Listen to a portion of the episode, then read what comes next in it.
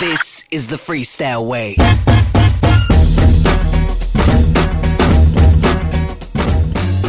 What's up, my friends, and welcome back to the Freestyle Way podcast. My name is Carl Paoli. I'm your host, and this is episode 12 featuring my friend Kimmy Moss.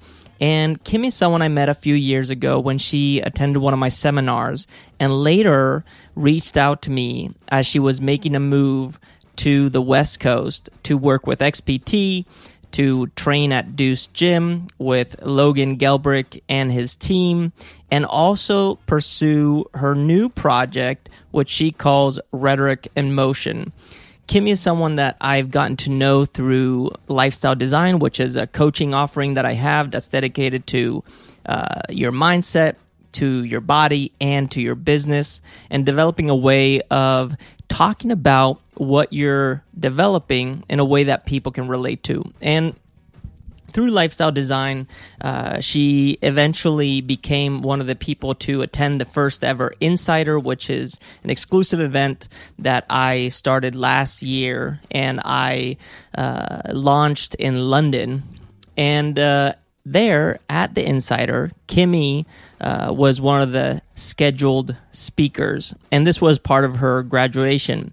And I knew that Kimmy had something in her, but it wasn't until the day of the Insider when she stepped onto the floor that I realized that she was pure fire.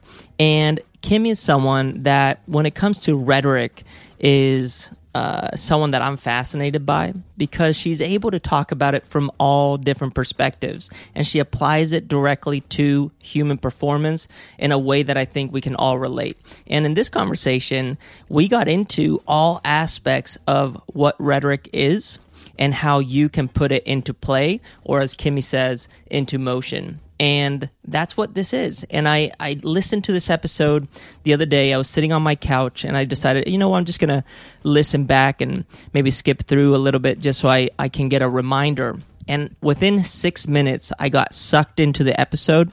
And then i caught myself i found myself texting kimmy just saying oh my goodness i'm loving the episode. This is amazing. And uh, i really did enjoy this conversation in the moment. But when i listened to it again I realized how valuable that conversation really was and how much information there is jam packed in this one hour and 10 minute conversation. So, what I'm going to suggest to you right now is that you press pause and you go pick up a pen and piece of paper and start taking notes, especially towards the end when Kimmy just starts laying it all out. So, uh, without further ado, here's Kimmy Moss on the Freestyle Way podcast. I hope you enjoy, and I'll check in with you guys on the back end.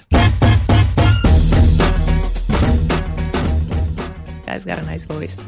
No yeah, way. but like from a young age, he was always like reporting like scores and like sports games, and Is that is that what he focused on or what? yeah, he like went like head first in it. That's awesome. Um, I've always wondered about radio. So my first experience going to, I was interviewed on radio uh, after a big championship in Spain. Uh, I went to this uh, radio station with my friends, and uh, I was going to get interviewed, and I thought they would hand you the questions beforehand, and you would read off, and they would tell you what to answer, basically. Even like a teleprompter, like something scripted. Yeah, it was Yeah. scripted, and here I am, just like freaking out because I didn't know uh, what to say. But it was it was a super great experience, and ever since I've been like, oh my god, radio's awesome. Yeah, Yeah, it's amazing. yeah. I love that. But you also can't show. You can only show one part of it. So then the people listening can like use their imagination. But that's why now they stream stuff, and uh, Yeah. you know they they um, they put it on YouTube and stuff, and you can watch them live, and people like to see who's speaking. Yeah, does is their your gestures. like I like to see that stuff. that's awesome. He's definitely not. It's like he's in his pajamas. No, he's not. He's definitely not in his pajamas. He wears, you know, nice clothes to work. You want to feel good. But That's that's, awesome. radio that like you don't see. That's like old school radio. Mm-hmm. Yeah. You know what? We're we're live. This- it's happening. Uh, Hi. Hi, Kimmy. How you feel? I feel like we're gonna have a good conversation Yes. this morning. Like I was telling you uh, before we went on here, is that I wanted it to be a lesson on rhetoric uh, because Oh, yeah. yeah um, because I'm curious about rhetoric. First, first of all, what what is rhetoric? Okay, so it's the faculty of observing both sides of a question. So think of like any debate, any topic, for, against. It's your ability to see both sides of that and then choose that side and then go from there. Knowing that even if you're for something, you can understand what it would be to be against it.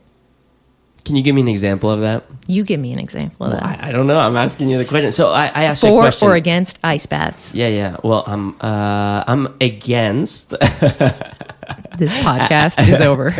I'm against ice bath at this very moment, but uh, I jump in the cold pool every time I'm around it, or I get into cold water because I think it's fun and awesome, and I can appreciate uh, a little cold polar plunge for Absolutely. sure. And someone who is literate, I guess, in rhetoric, uh, it's easier to have a conversation with them because I'm like, oh, Carl, yes, I have an obsession with the ice and I really like ice baths, but I respect that. That's cool. Versus you're like, oh, I don't do ice baths. And so it's hard to talk about rhetoric without talking about dialogue, the exchanges that we have with each other, and then also interpersonal communication. And so now we're looking into all these other factors because it's less about proving a point and more about, you know, facilitating connection. That's awesome. Well, we got serious real quick, huh? That's like the name of my game. That's amazing. uh, oh, what are you excited about at this moment when it comes to the work that you're doing, uh, especially with rhetoric in motion? Like, what's happening with all that?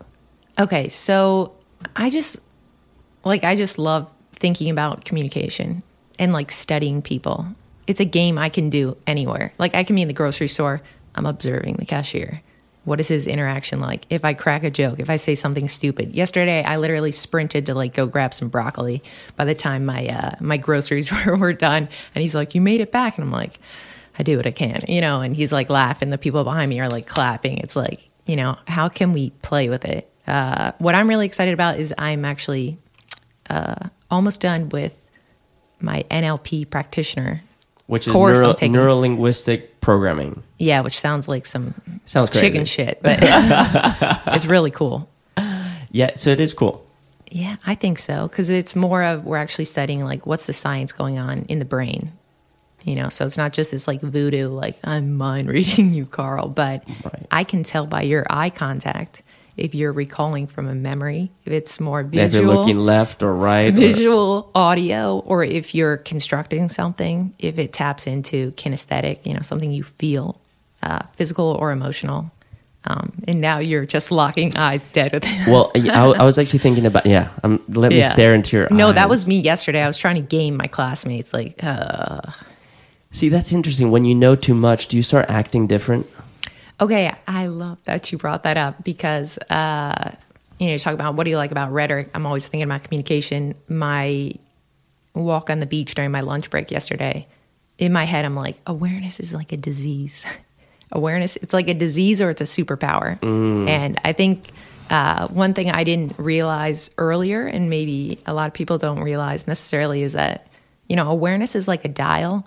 And, uh, you can have the capacity to have more awareness but if you don't have the capacity or i shouldn't say capacity but if you don't have the ability or you're not willing to within context dial it up or down based on what serves you be specific you're going to drive yourself crazy.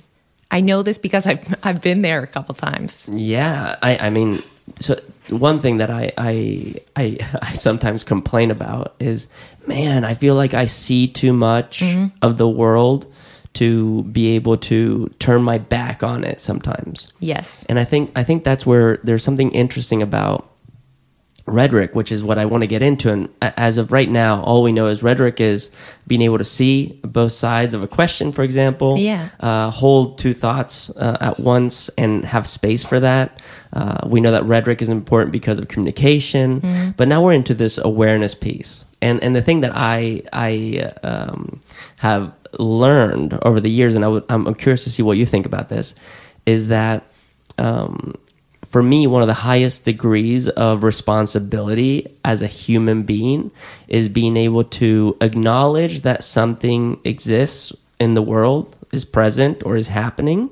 Uh, give it space in my uh, brain and my body, uh, and choose how to act uh, on it, whether it's towards it or against it or away from it. And just the conscious effort of knowing how I'm acting towards uh, something that exists. Let's say let's say there's a, a hurricane and uh, there's big devastation and uh, No, yeah enter sound That was effect. not sound effects. um, enter enter sound effects uh, and and let's say uh, you, you know you could help uh, if you went out there or you sent money or uh, resources or whatever uh, but maybe in your personal life right now you're you're having your own crisis and you you can't uh, physically go there so how do you hold Ooh. those through right do you see Ooh, what i'm saying There's a lot we could go with here. yeah. Yeah. So yeah. I think we deal with this uh, at a micro level a lot every day, and I'm working on taking responsibility for consciously seeing, accepting, and respecting what is, and Mm-hmm. then choosing how to act on it. Yes. And and I think it first starts with am I going to react or not? And if you feel that hey, I can impact this situation, this person in a positive way, and I feel like I have the toolkit to do that, you feel that and and only you know, right? That pull of like, mm, I could help with this, that gut feeling. And only I know for me uh, you know, not like half-assing it and be like, maybe I could help. No, no, no. You're going to help or you're not.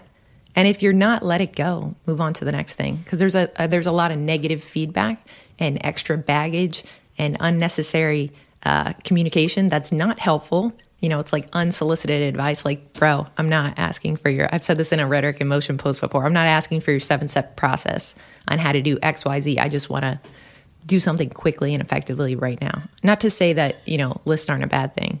Um, but it all comes down to as well like hey if you're going to help that other person and this is where nlp can come into it a little bit recognizing that your map of the world the way you see things is inherently different than every single other person's map of the world and so by being aware of the words that you choose being aware of this individual and how they might react based on some of the words that you choose. First of all do they understand the words that you're saying? Mm-hmm. Uh, and that it's not just about the words as well because guess what? Your nonverbal body language is more powerful than your verbal body language. And if we go down a rabbit hole in NLP we know that most words that people are saying initially without that longer form conversation that's like surface area. Like think the think of the iceberg. Like oh we can talk about vulnerability and open-minded and you know i have so much compassion. Do you? Let's go there. You know and, and Yeah. maybe you do and, and i i don't say it in a way that i doubt any of these words uh, but we also have to realize with rhetoric that it comes with this interpersonal connection that it comes with this unpacking of what is it that we're really after the want and the needs that need to be met and that's why we step in and use our rhetoric and and you know expand on our interpersonal communication like that's why we do those things Yeah. So it, it's interpersonal, and uh, at the same time, it can be intrapersonal. oh Right? absolutely So I know we're getting super geeked out about this already. Uh, so let's. Why don't we do this? everybody's like rein it in Yeah, well, now we know rhetoric is, is important, and there's a lot to it. but it's only one piece of the pie there's, there's only one piece of the pie. So before we start seeing all the other pieces, I wanna I wanna get to how how did you arrive at a point where you're like, yeah, rhetoric is my thing. Like, where does that come from? Tell me that story. First of all, it's a great word. Just say it. Rhetoric. Like, that's nice. And I also like things that uh, haven't become cliche yet. So when everybody starts talking about rhetoric after this podcast, no, I'm just kidding. Yes. Um, I'll be like, uh, time for a new word. Okay, so uh, quick rebound, rewind. When I was getting my master's in communication, I took a class called The Rhetoric and Aesthetics of Everyday Life. We read Aristotle. We learned about uh, rhetoric. We learned about uh, there's also like the poetics, so looking at art and you know how we communicate that way. But um, read a lot of philosophy, some Nietzsche, some dense, heavy shit. And I was like, this is amazing because the class opened up uh, my perspective that the way we learn is is inherently like you know framed based on whoever your teacher is. And are you aware of like that framing? That it's limited. And it has to be limited. Otherwise it's like what am i going to learn? The world? Like you got to start somewhere. Uh, but just being open to all these different perspectives. And so i was had this like little soft spot in my heart for rhetoric because i thought wow you know there's so much more to the words than just the word and that sounds like super cliche uh, but i basically have gone throughout you know my life being this athlete that also is really into words and how people communicate. And the whole rhetoric in motion thing uh, came from you can't have one in isolation, you know. And uh, not to like geek out here, but Paulo Freire, Pedagogy of the Oppressed, is a really cool book that I read during that rhetoric and aesthetics of everyday life. it sounds so silly now in class. Uh, no, it's awesome. But the idea that dialogue, uh, the essence of it is the word. So words, okay, this is rhetoric. And that word is a praxis, it's action and reflection. So for all these things that we're learning, all this we could talk about rhetoric, yeah, that's all fine and dandy. But if we're not putting it in play, in motion, then there's an emptiness to it. Ah, now I get you.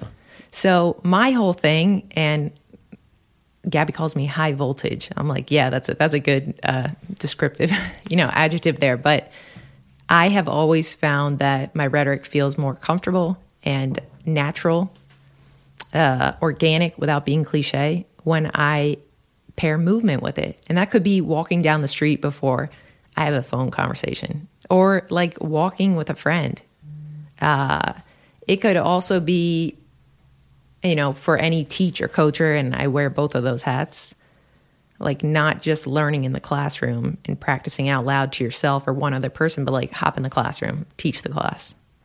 So I don't yes. know if that makes sense. But motion can go in all these different ways. Yeah, I, th- I think, but it's I, necessary. Yeah, I think it's important to not just um, think about words as these static things, but it's mm-hmm. it's it's a constantly changing uh, language code. Uh, it, it it gets people thinking about different things, feeling different things, and therefore acting different. Yeah, and so, we have all these standards in fitness, and it's like, well, same thing with words. You know, if you see somebody on social media writing a laundry list of like all these, you know, fluffy words, back it up. Yeah, yeah. Exactly. So okay, so if we if we pull if we pull uh, a little further back, you, you grew up as an athlete. You played soccer. Yeah. Uh, and then uh, what happened with your soccer career? Where did you go with it? Not as far as I wanted to, but I never burned out. Tell, so tell so- me everything. I want to know. Okay. I knew the first soccer game I ever played. I scored a hat trick. It was actually four goals. My friend's dad was the referee. He called one back. And a hat trick is three goals. Three goals that you score. I'm sorry, you can't. Yes, you can't be offsides when you're a five year old. Nice try, buddy. Nice try, Mr. Bramnick. He's never going to listen to this. Uh, I played in college. Logan is in the back right now and he's cracking up. He thinks it's funny. Oh my God, I'm a character. I'm sorry. No, that's awesome. Um, awesome. I'm just keeping it real, you know? We have a live audience, Logan Gelbrich. Yes. And we're in his, um, uh, this is your, your, your kitchen table, basically. Yeah, or this is your dining table. I feel the support. It yeah, helps me. We're here. Yeah. So sorry. Sorry. Thank, I could, I Thank could you, just, Logan. I could just see Logan in the back cracking up. It's funny. Uh, continue on, please. Hat trick at five years old.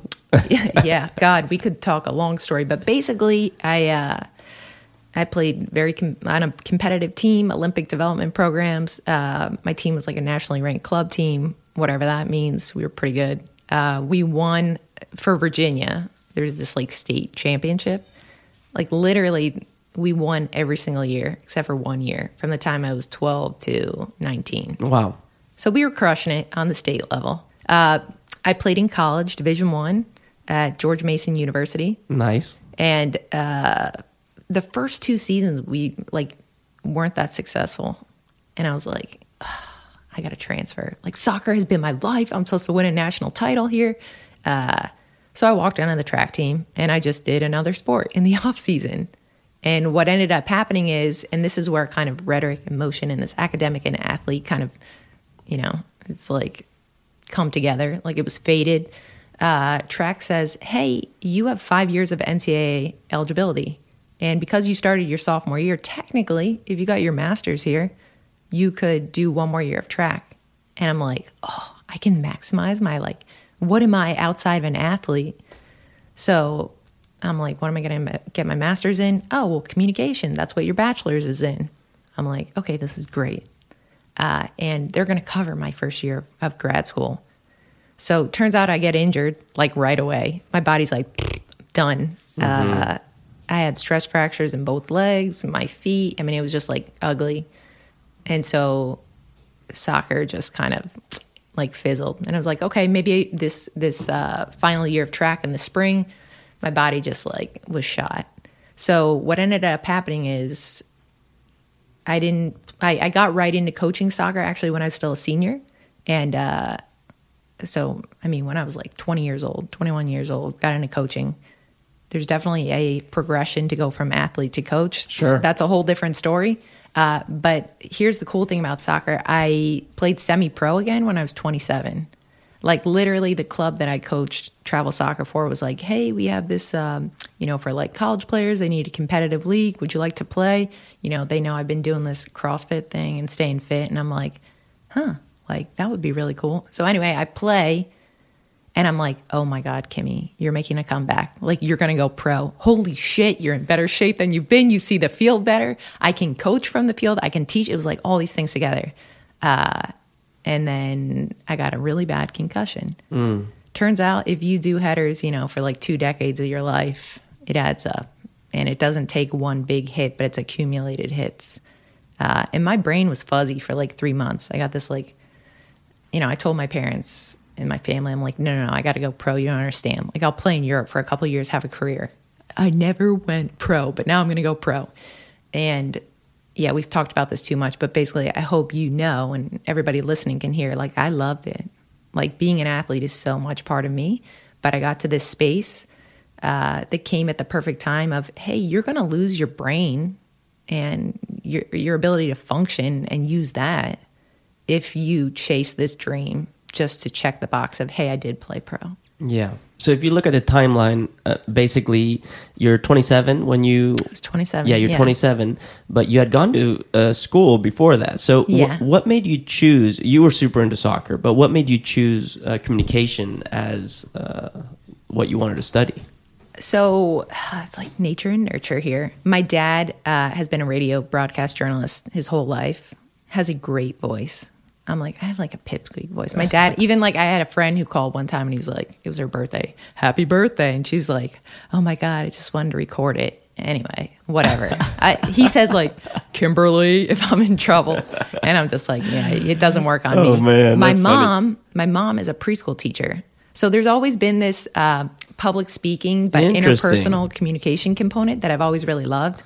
And I should also share, I gave my first uh, speech in fourth grade. Like literally, my whole body was like electric.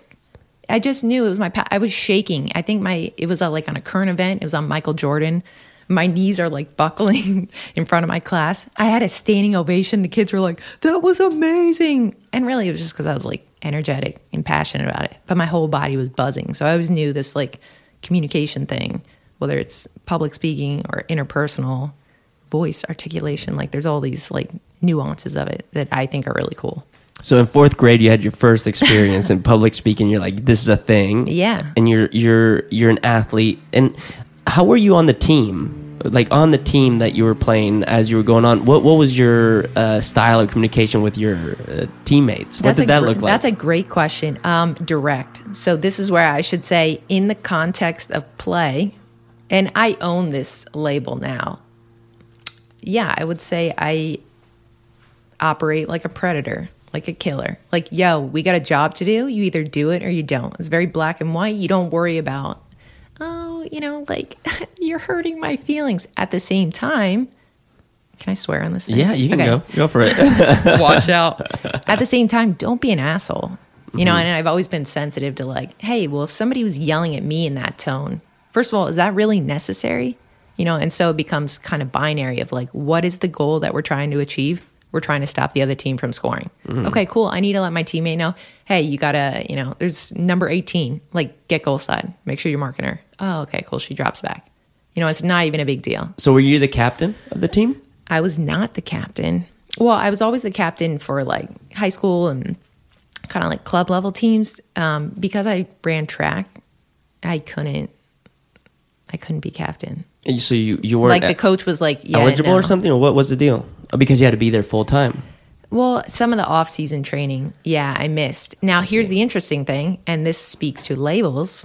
Uh, like I operated as a captain, and I was more vocal, and even you know in terms of like when team teammates needed support and all that off the field, just as much, if not more, as the other captains.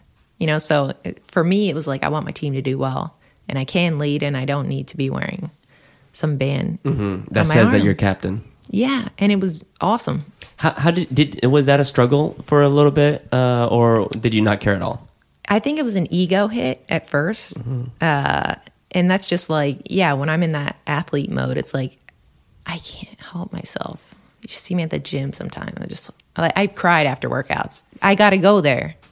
Yeah, Logan spent 20 minutes yesterday telling me what it's like to see you um, after workouts, uh, hiding behind the kegs, and then Okay, but you know what? It's a safe space to go into the ice bath and you just cool off, or even go in there when the ice isn't there. I've done that too.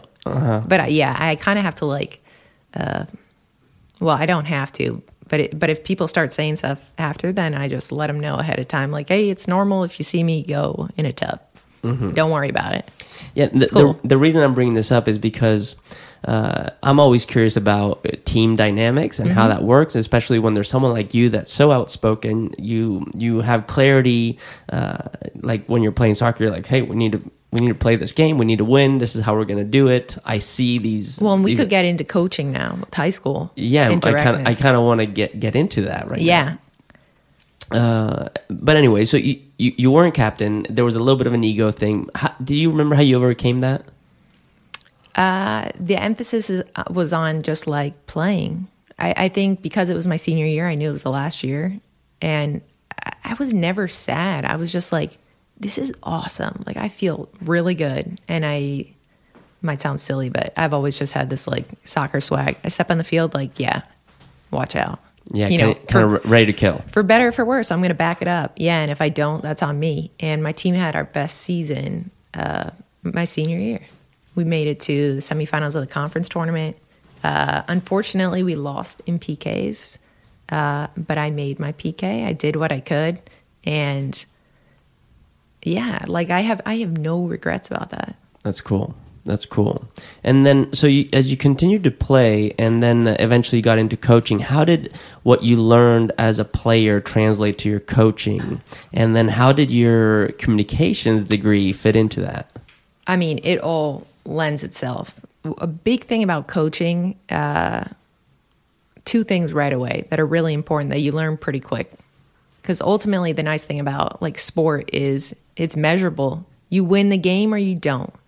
Now, I don't care about your feelings. I mean, I, I do, but it's easier to uh, kind of where do we go next based on the results that you get. So, the first thing as a coach is you need to drop your baggage at the door. Your experiences will lend itself to giving better advice and in the context of the situation. Because I played a soccer game, because I know what a high pressure playoffs game feels like, hey, I can communicate a little more directly, but in a way that gives my players something tangible to focus on. So rather than saying, like, you need to pick it up, it's like, hey, I need you to make this run across the field when the center mids are getting the ball. Like, we, we, you need to get the ball ahead of the defenders, not behind them.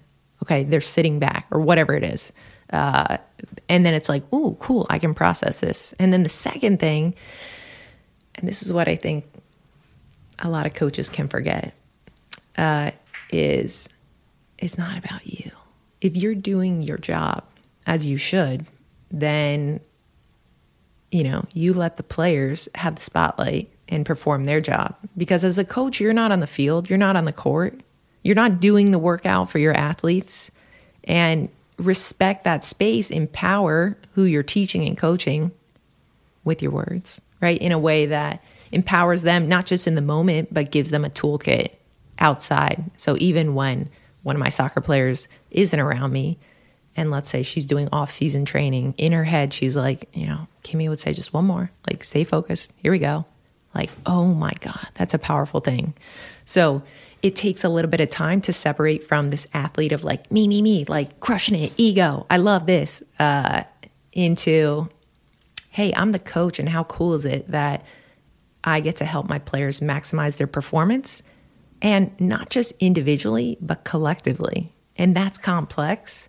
And that's a really fun game to play. And you can play that game your whole life. Yeah, that's and that's huge, and I think that's something that I, I, I assume anyone who's listening, whether it's as a family member or uh, Thanks, a, Mom. a CEO or a, anyone who Everyone. Ha, everyone right has to uh, ca- or can benefit from being aware of these tools, Yes. and I find that fascinating that uh, communication is something that, for example, for me growing up, we didn't learn anything about communication in school ever. It was not a subject. And I wish, it, I so wish it was a, a high school subject. And how, how? Why do you think that is? Like, why do you think we we haven't made it part of our foundation? It's kind of like the most basic form of. I think there's a Connection. Bi- there's like a bias towards the sciences and um, like conceptually speaking, you know, communication is one of the humanities. It's a social science. It kind of stems out of like sociology and psychology. And so some people think that's a little foo foo, and it's not. I mean, there, there's, but it's a newer discipline than something like quantum physics or chemistry or, you know what I mean? Like algebra, that kind of thing. Um, but the cool thing about communication, the more you study it, is that it's always relevant. Like, you know, we train fitness. We train fitness like not to be, well, maybe you want to be the best CrossFitter, and that's cool. That's a specific goal. But we train fitness to be more capable movers. You can do more with your life. Hey, you want to go on a hike this weekend? Like, you won't die two miles in, you know, like you can carry all five bags of groceries up the stairs, not a big deal and yet we we talk to each other every day but we don't have a platform to like, practice that communication Yeah, and to me i'm like mm, there's something there for sure. Did you ever teach or coach your athletes to communicate amongst each other? yes What what would you do with them, or what would you see, and what would you try to uh, instill in terms of changes? so a lot of it comes back to the first thing that we even talked about it are you going to react or not react and now that i'm taking this nlp i know that it also factors in uh, there's a reframing that goes on and especially when you're working in a team sport you know not even a team sport on an individual level when you have a goal and it's results based even though you know the process like everyone looks back and they're like, oh, but the process, like, yeah, absolutely. That's the gold right there in and of itself. But we can use this results thing to motivate us and drive us to get better and better. And basically, all my athletes, you know, it always came down to either individually or team wise, how can we be productive with this thing? So it, it it's almost like cut the bullshit, cut the chit chat. I'm not here to be like, Carl, how was your day? You know, like I'm like, tell me about life. Like, how did the workout this morning feel? You know, or that's not even a great example, but but with players who, you know, it's girls, high school girls, ever been around them? There's a bitchiness. So it's like, hey, cut that off.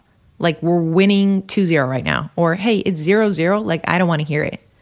How can we be more productive? So anytime that there was this like negative spiral it's like no no no knock it off. And you create a culture of we're just not going to feed the negative or the thing that's not constructive. And we're only going to feed the constructive. And then that just lends itself to like this upward spiral Yeah, and it's that- a really cool place to be in It really is. And you know, something that I've found is that um, for some people, uh, when they interact with very effective communicators, because they're so direct and precise, sometimes it's taken as um, uh, almost like they don't have any empathy or compassion for you. And at times, because it's so direct and maybe it's really acknowledging what they're observing, yeah uh, it, it can come off as harsh or negative, uh, even. So, how do we distinguish between positive and neg- negative? Because it sounds like you you want to be positive in a way where you're becoming proactive and productive, Yeah. and eliminating the negative. But for some people, uh, positive, effective communication is perceived as negative or an attack, or hey, I don't care about your feelings. H- how do we how do we manage that? What does that look like? Well, and this is where it's contextual. And so we have this thing, and I know I've shared this with you before, but we have positive face and negative face. And this goes back to politeness theory. Okay, so positive face is like, hey, I want to say what I want to say, but I want to say it in a way that you look at me and you're like, Kimmy, we're still friends. And you feel as Carl, like I feel good about myself. And then there's negative face where I want to be able to say what I want to say. Like, Carl, your microphone smells and you it doesn't smell i'm just that's what i thought of okay and and uh and like that kind of hurts your feelings a little bit. You're like i just got all this new equipment like okay so you don't feel so great about it. But you also have a need for negative face of like i want to be able to say what i want to say. Kimmy you wore that tank top today? Like you look like a trash bag. I, I don't know okay? Mm-hmm. And and we have to balance these two things. And so it's not necessarily this is positive and this is negative but we have to come to an agreement in the context of every relationship or situation that what is productive right now what is the goal that we're trying to achieve? What is what are the needs that we're trying to have met? And we need to use that as our standard as our anchor for what positive and negative really is. Because if it's your goal to you know have the heaviest front squat and i notice that your form is not as optimal as it could be and you're training super super hard it's like yeah i see your effort and this is where this positive and negative can kind of get messy sometimes is is we get so consumed with the effort versus okay but what is the goal? What is the result that we're actually after? And the interesting thing here is as much as we want it to be black and white, positive, negative on the surface surface level, and being able to use our rhetoric uh, from, you know, even be able to type an article about it or something like that, it depends on the situation, and it requires collaboration between two people, and it requires dialogue. And for all the type A go getters, like I want to prove my point, I want to conquer.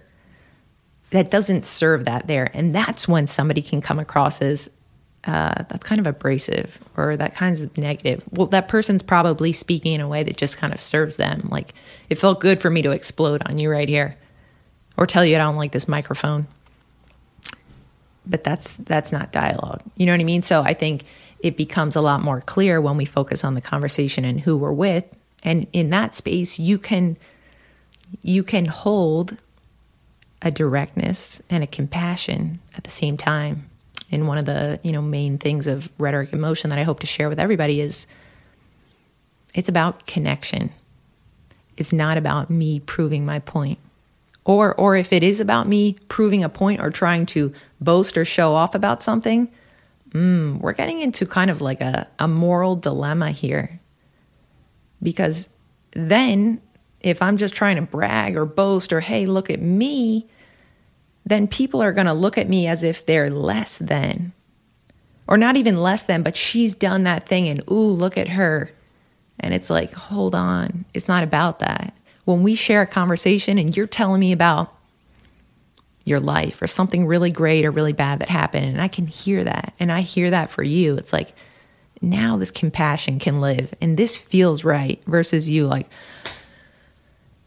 this is what I did and blah blah blah blah blah and I don't really care what you think about it but I'm just going to tell you that anyway. Right, and this is kind of what you were s- alluding to earlier, which is like I don't want your seven steps to success right now. Yeah. I want you to be with me right here. And then, you know, based on if we're in the context of sports, we have something that we're trying to hit. There's a standard, there's a result that we're after. But then there's this other really cool space that maybe we don't explore enough of like, I'm open to wherever this conversation goes because I like to talk to you. I enjoy being around you. Like, how cool is that? This is a game that we're open to surprise because this conversation can go wherever it goes. Right. That's enjoyable. It's amazing, and the conversation can lead to the the outcomes that you want, or maybe even better need. Yeah. Right? Which And is so cool. More fulfilling. Yes.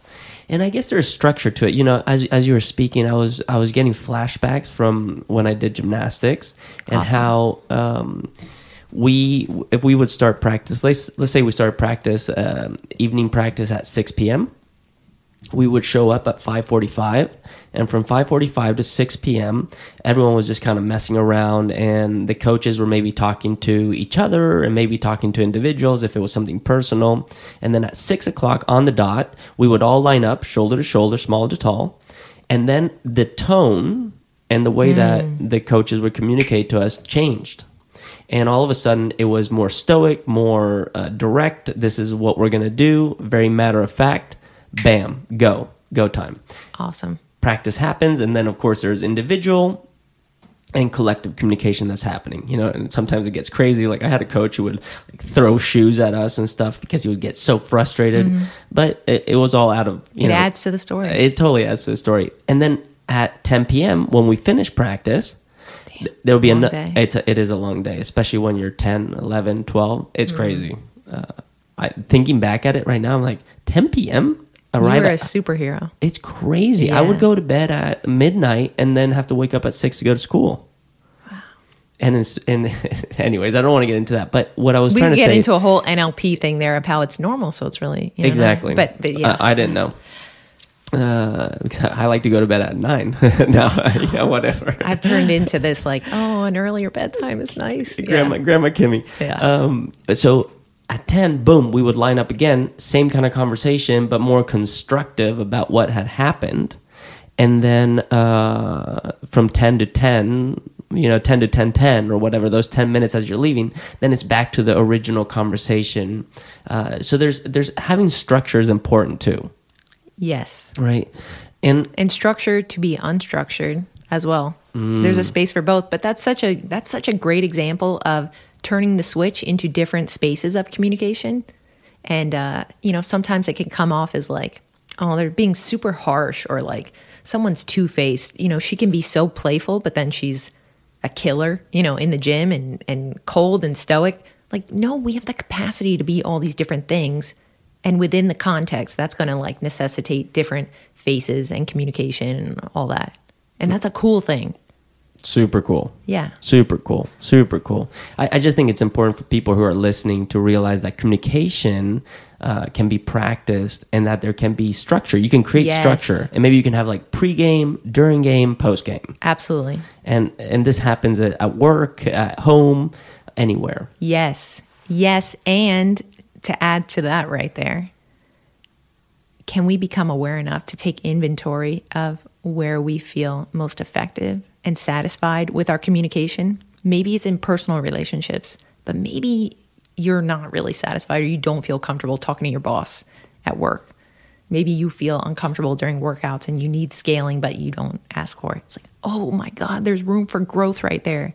And if we can heighten our awareness of all these different environments for communication, whether it's, you know, at work, home, personal, okay, or if it's in the gym, at work, you know, like wherever it is, public speaking, interpersonal communication, group dynamics with people you like, with people you don't like, all these things, just like different uh, workouts you could have. You need to squat heavy, you need to know your gymnastics, your monostructural movements. Like, oh, there are all these different uh, modalities that we can practice. And it's easier to practice these things and more fun to practice these things than you would think. It's kind of like, you know, it's like I don't want to say gossiping, but it's but it's talking about all the the fun things to talk about Yes. that we think we should push to the side and I'm like, "No, go there. It's fun." Mhm. And how do you go there? I have several things I want to ask you right now, but how do you go there without becoming judgmental? Because there's a difference between Yeah. being judgmental uh, and being discerning. Where's the line drawn there? And again, it's going to be contextual. Right. Uh, but if you can come But if we if we let's let's say if we we anchored this uh, this question that I just asked you in Yeah. awareness, which is kind of where where we started earlier. You have to Okay. be aware enough to realize whether you're judging something or you're uh, being discerning because you're trying to figure out what to do with it.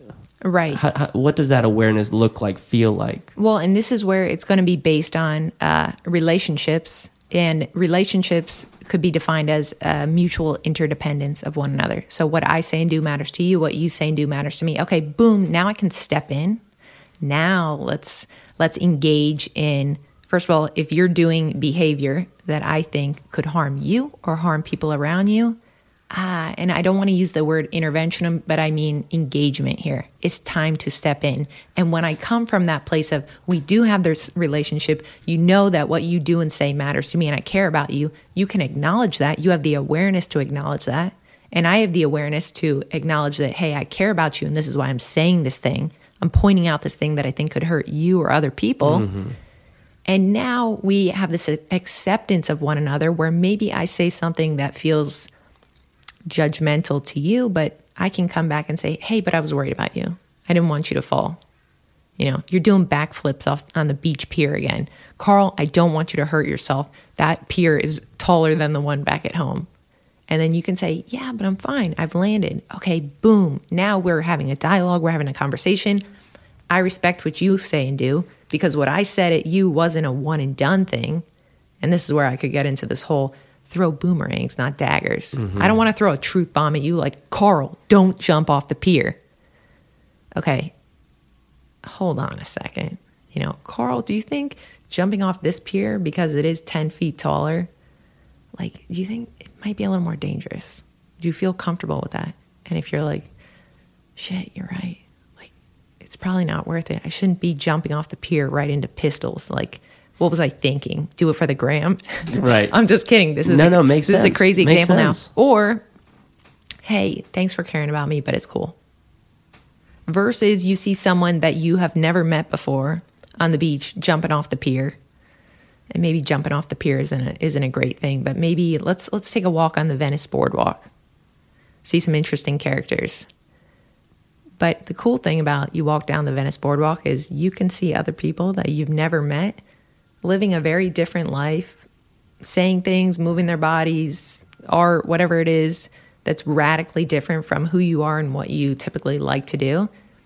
And you can choose not to engage, but just to acknowledge as, hey, you're another human being.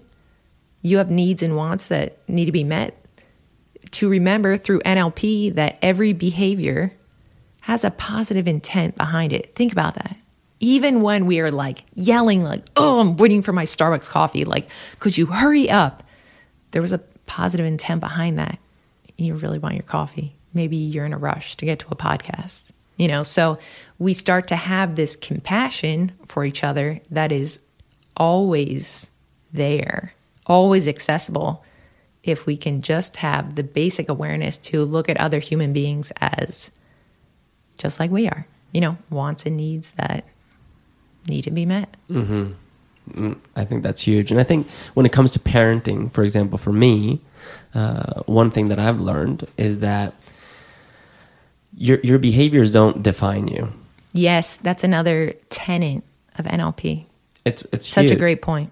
And I think if I think that's kind of what you're saying is uh, don't judge yourself for you know we make mistakes. We're gonna say Yes. some effed up shit. So eh, okay, take ownership of it. Yes, and and do you have the space and are you aware enough to make sure that you're reflecting on these things because it's action and reflection. You can't just live in one and not the other. which seems to be almost like the foundation of rhetoric. Yes. So, kind of going back to where we started when I asked you, what is rhetoric? And you said it's uh, being able to see both sides of a question or uh, a conversation uh, at once. Uh, It's, it's, if we can do that ourselves, Yes. then we are practicing, we are putting rhetoric in motion. Yes. And that's a that's a level of fitness with your communication that you can cultivate and build. And it takes time. It's not, oh, I got it. No, it takes time, but the more you practice it, just like the more hours of communicate or gymnastics practice you go to, the more hours of soccer that I play, all of a sudden we do get to this place where there is this mastery that we reach and obviously mastery is subjective right but this place where what we know and what we apply in rhetoric, which could even be reduced down even more. You know, you make uh, lemonade out of lemons. No, here's the lemonade concentrate of rhetoric. It's word choice, and the coolest space to be in. And it, it could be contextual. It's not necessarily an all the time thing, but to have this unconscious competence about your word choice and to be very in tune with not just the words that you're choosing, but how you're saying, who the relationship, right? Who are you communicating to? Why you're communicating it? Uh, all these little pieces come into play, and it's like it just happens without even thinking about it, which takes time because you know go back to the learning model. When you're unconsciously incompetent, I mean everybody knows it, right? Then you become aware of your incompetence. Then you're conscious of your competence, and this is where a lot of people live because oh, I've, I've read these books, or I know this knowledge, or oh, that truth bomb was so awesome. Yeah, it was so awesome. But you know, it'd be more awesome if you stopped talking and quoting how awesome this knowledge and education you got was and just put it in the everyday conversation. Like, show me your rhetoric, emotion. That's the highest expression of it. Yeah, so application is huge. Y- It's everything. And you know what's so cool is that um, this podcast, the Freestyle Way, is all about uh, celebrating people's unique styles and ways of doing things. And I think that is kind of the, the call to action. It's, it's great. You figured out that you need some help. You went and read the 50 self help books. And it's part of the process. Do that. Awesome. But now you need to put it into play. Yeah. Yeah. but you actually need to put it into play. And I think that is so important. And I want to give the audience an example of how I've done it with uh, my wife, who I work with. Yeah. Awesome. So on work hours, uh, let's see what you think about this. Actually, I, I think I'm I've told you this before, but Okay. um, when I approach Tanya, if she's sitting on her computer, uh, I say, uh, permission to request information. And it sounds so robotic, but being able to preface what you're about to deliver on Yeah. uh, gives the person you're talking to a second to say yes or no structure, purpose, very simple. super simple requesting information or uh, requesting permission to uh, brainstorm or here's a call to action Yes. and we've learned that by being a little robotic at first it, it, it helps us uh, feel safe And who's to say what's robotic anyway? Maybe Right. our perception and what pop culture looks as, oh, that's robotic. Actually, it's more efficient. And aren't we all after the strategies and tools that like help us live our lives more efficiently, but also like effectively and in a way that's satisfying? And with communication, it's all about connection. So saying permission to brainstorm, permission to kiss you on the cheek, you mm-hmm. know, like cool. Now we know there's no ambiguity. This isn't a Coldplay song. We don't need that. Doesn't serve us here. right but but then there's also time to There's be the other side right? to it. Yeah, yeah. Absolutely, which is so cool and I love that as well. and it's good to create space for that. Mm-hmm. And I think when when you know Logan was sitting here behind us, and and we were talking a little bit about you being captain and then coaching and having this leadership position. Logan is someone who would say that the highest level of leadership is culture. Yeah, But to instill a culture, you have to instill uh, a methodology or a practice or a way of doing things that requires structure. It requires you checking the boxes. yes, And I feel like that's what we're kind of talking about right now. And in the 50 minutes that we've been talking here, we haven't given people uh, really uh, a method. yeah. So what is, what is the take home in terms of oh, why should people care about communication? Why should people care about rhetoric? How can they start practicing it? Yeah. So, uh, two things here. Uh, one, just like anything else, I want everybody to become their own chef. Okay. I'm not going to give you all the recipes, but I will give you all the ingredients and I can show you the different methods. And then it's on you to go practice, not because there's some seven step program that says you're going to practice a new recipe every day. No, no, no. You're going to practice because you inherently want to get better. Otherwise, just don't do the thing. Uh, I'm trying to remember my, other side of that. Uh, but you know, like how can people put these things into play? Um, do you? And this was the second thing. I meant to say, do you plan to live a life in the mountains by yourself? If yes, this doesn't apply to you. If no, which I think is most of us here, then you have to respect and honor not the fact, but the reality that your life will be around other people. And there's this human condition that craves connection that would make sense to, you know, practice that. And communication is one of the bridges to that connection.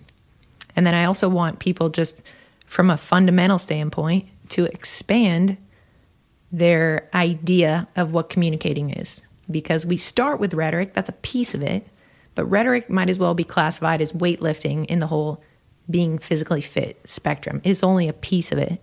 So, not just verbally the words that we're saying, but non verbally the expressions that we're using.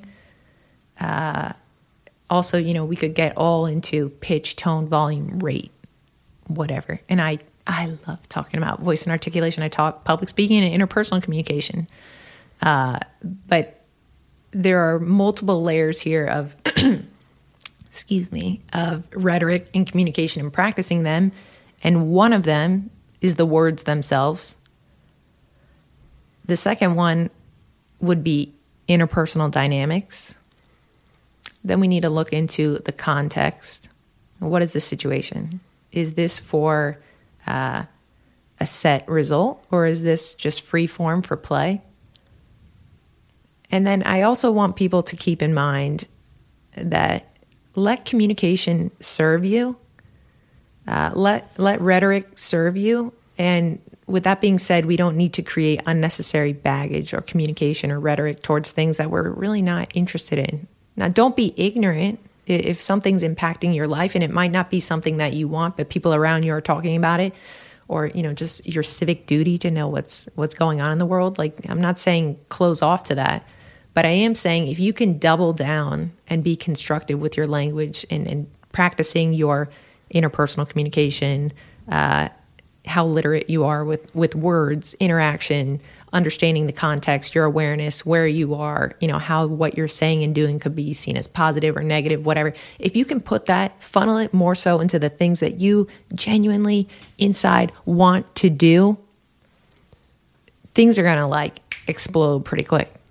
But if you bombard yourself, which is hard now in our society, we have access to so much information, it's hard to filter all of it. If you don't find a way to filter into what you genuinely are like compelled to go want to do, then there's an emptiness, there's an artificial component to like developing your communication for that. If that makes sense. Yeah, I mean, 100%. If if I were the listener right now, I would rewind 2 minutes, listen to that again and then take notes on the bullet points of what you said. Yeah. And then go and explore every aspect of those things. Yes. I think that that would be huge. And then the other thing I was thinking about is uh, what I was hearing and reading in between the lines is that there's something about simplicity Yes. and being able to um, live at different levels at different times. And if we went back to the beginning of our conversation where you asked me about the ice bath, the ice bath requires one to be simple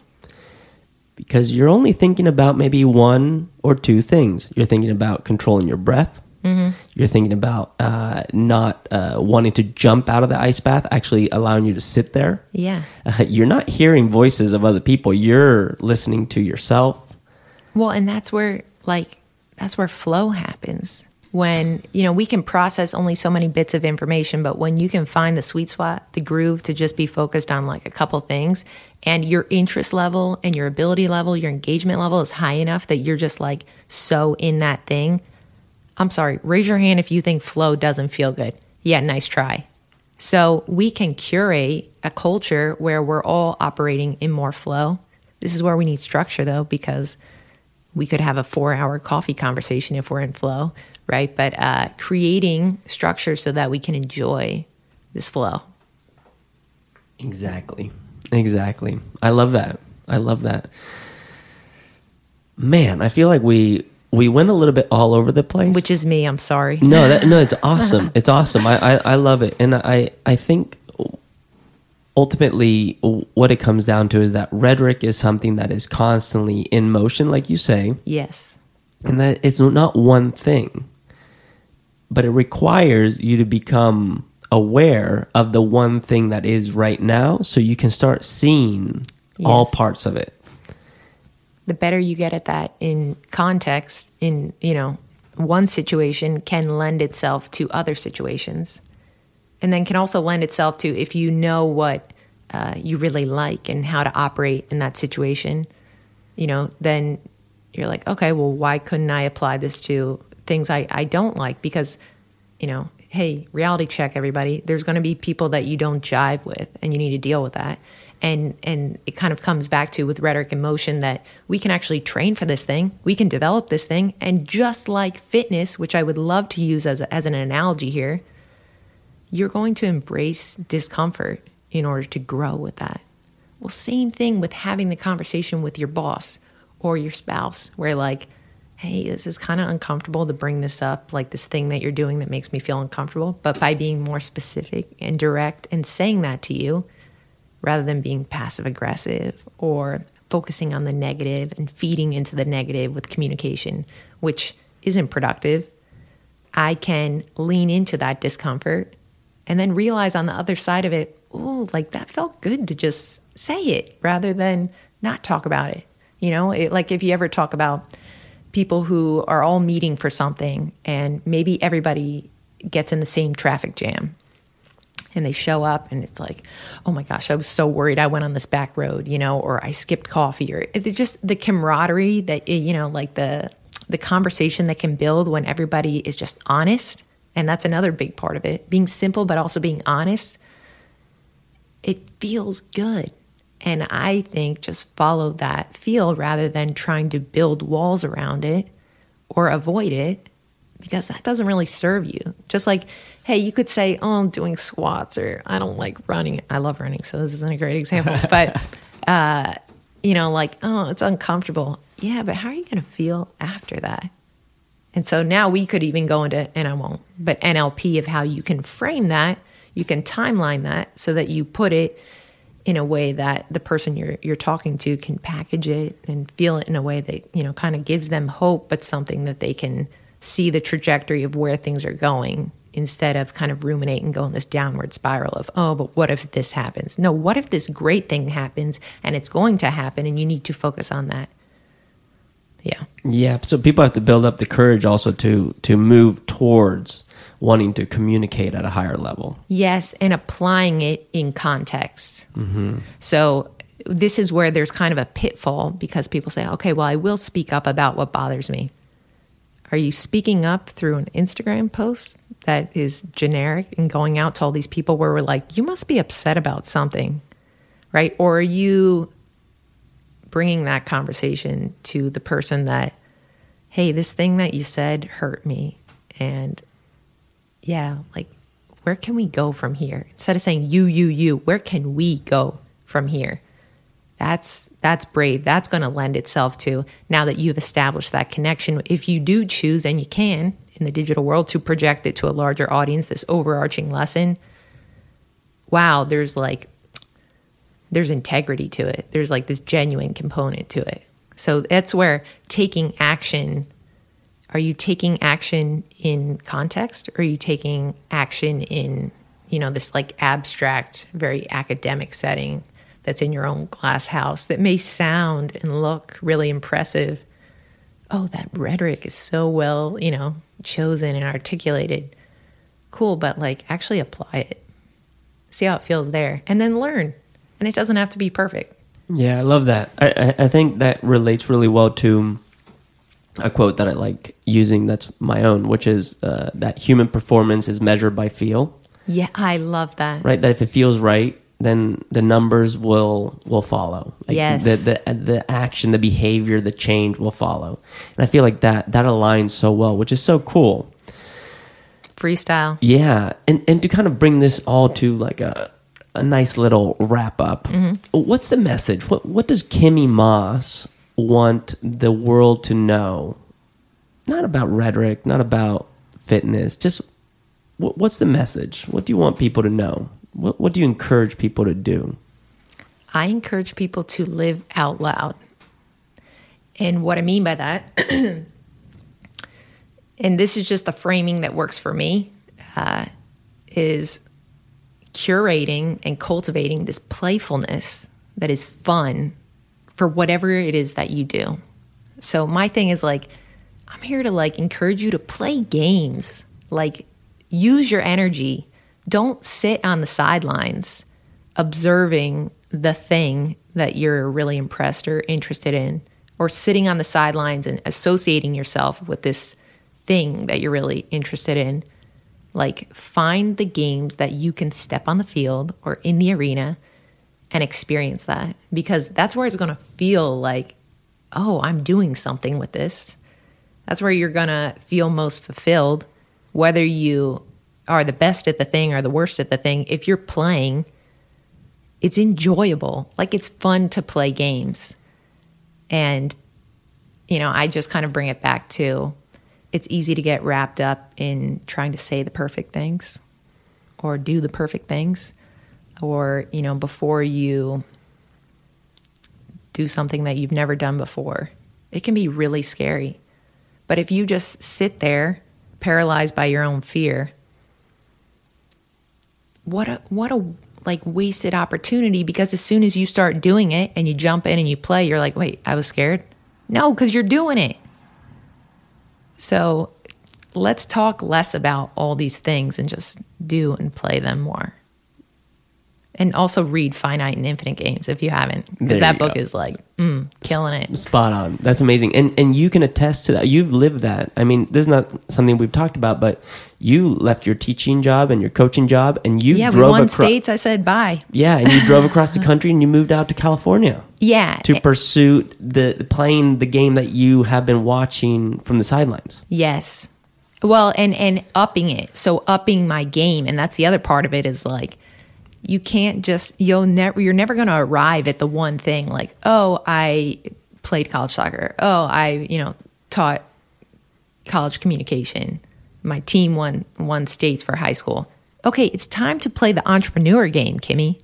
And I am stepping into that now. But maybe for you it's like, you know, I own this business now. It's now it's time to make this business even bigger. And you can and you should because it's the thing that you love to do and it's going to grow and evolve.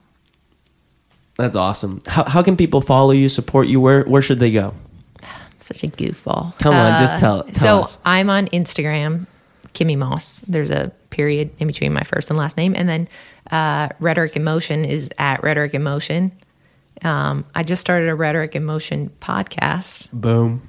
Uh, so basically, I'll sh- I'll share my thoughts on some basic things. But if if people are interested in like, hey, I want to know more about this communication thing, go scroll through Rhetoric in Motion, uh, and not just the post, but like go click on the stories that I've archived. There there's some you know food for thought there. Yes. Yeah, I, I, I highly encourage people to go do that. I, I'm a avid listener. Uh, I'm halfway through your podcast. Cool. Yeah, and I'm, I'm a proud reviewer. Yes! So, guys, go Thank rate, you. review. That helps so much. Follow at Rhetoric in Motion and at Kimmy Dot Moss. Yep. Kimmy, thank you. Thank you. This has been awesome. This has been fun. Let's wrap it up with a little. Yeah. Yeah, we did it. Awesome. Thank you. We did it. And there you have it, my friends. That was Kimmy Moss, who you can find at kimmy.moss on Instagram or at Rhetoric in Motion. And if you enjoy this episode, you know what to do. Go rate, review, leave a comment, subscribe, and take a screenshot of you listening to the podcast. Take a selfie, post it on stories, and tag us at Carl Powley, at Kimmy.moss, and at Rhetoric in Motion. And then also, do me a favor start sending me some voice messages, ask me some questions, or you can answer the following question What is it that drives you to continue to pursue the things that you care about the most? If you can message me with an answer to that question on Instagram or through the Anchor app, you can be featured in future episodes. I want to start knowing what is it that drives you to continue to pursue the things that you love. And if you can answer that in a way that's compelling, in a way that fits in with future episodes, I'm going to start featuring you guys here on the Freestyle Way podcast. And this is just another way for me to connect with you guys, which is the most important part of this podcast. And I tell you this because even with my guests, one of the things that has inspired me the most has been hearing the messages that they have been receiving after being listened to on this podcast. Not me receiving the messages, them receiving the messages.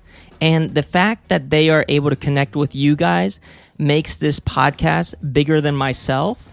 And it makes me want to do even more for it. And it makes me realize how important it is that we get connected, which we can do over social media Instagram, Twitter, Facebook, on YouTube, or through the Anchor app there are multiple ways of doing it, but it's bigger than myself now. And we are only in episode 12. Imagine what's going to happen in episode 13, 14, 15, 100. Where can we take this? And the only way we'll know is if we all get involved and engaged. So, if you answer that question, voice message me. Send me a voice note. And then that voice note may be featured in a future episode. You can become a guest on this show, which to me sounds really exciting because this is ultimately why I do this. is to connect with you guys and to share some valuable information and have a great excuse to talk to wonderful people. So, my friends, that was episode 12 with Kimmy Moss. I hope you enjoyed it. Thank you for listening, and I will catch you guys next week for episode 13. Peace.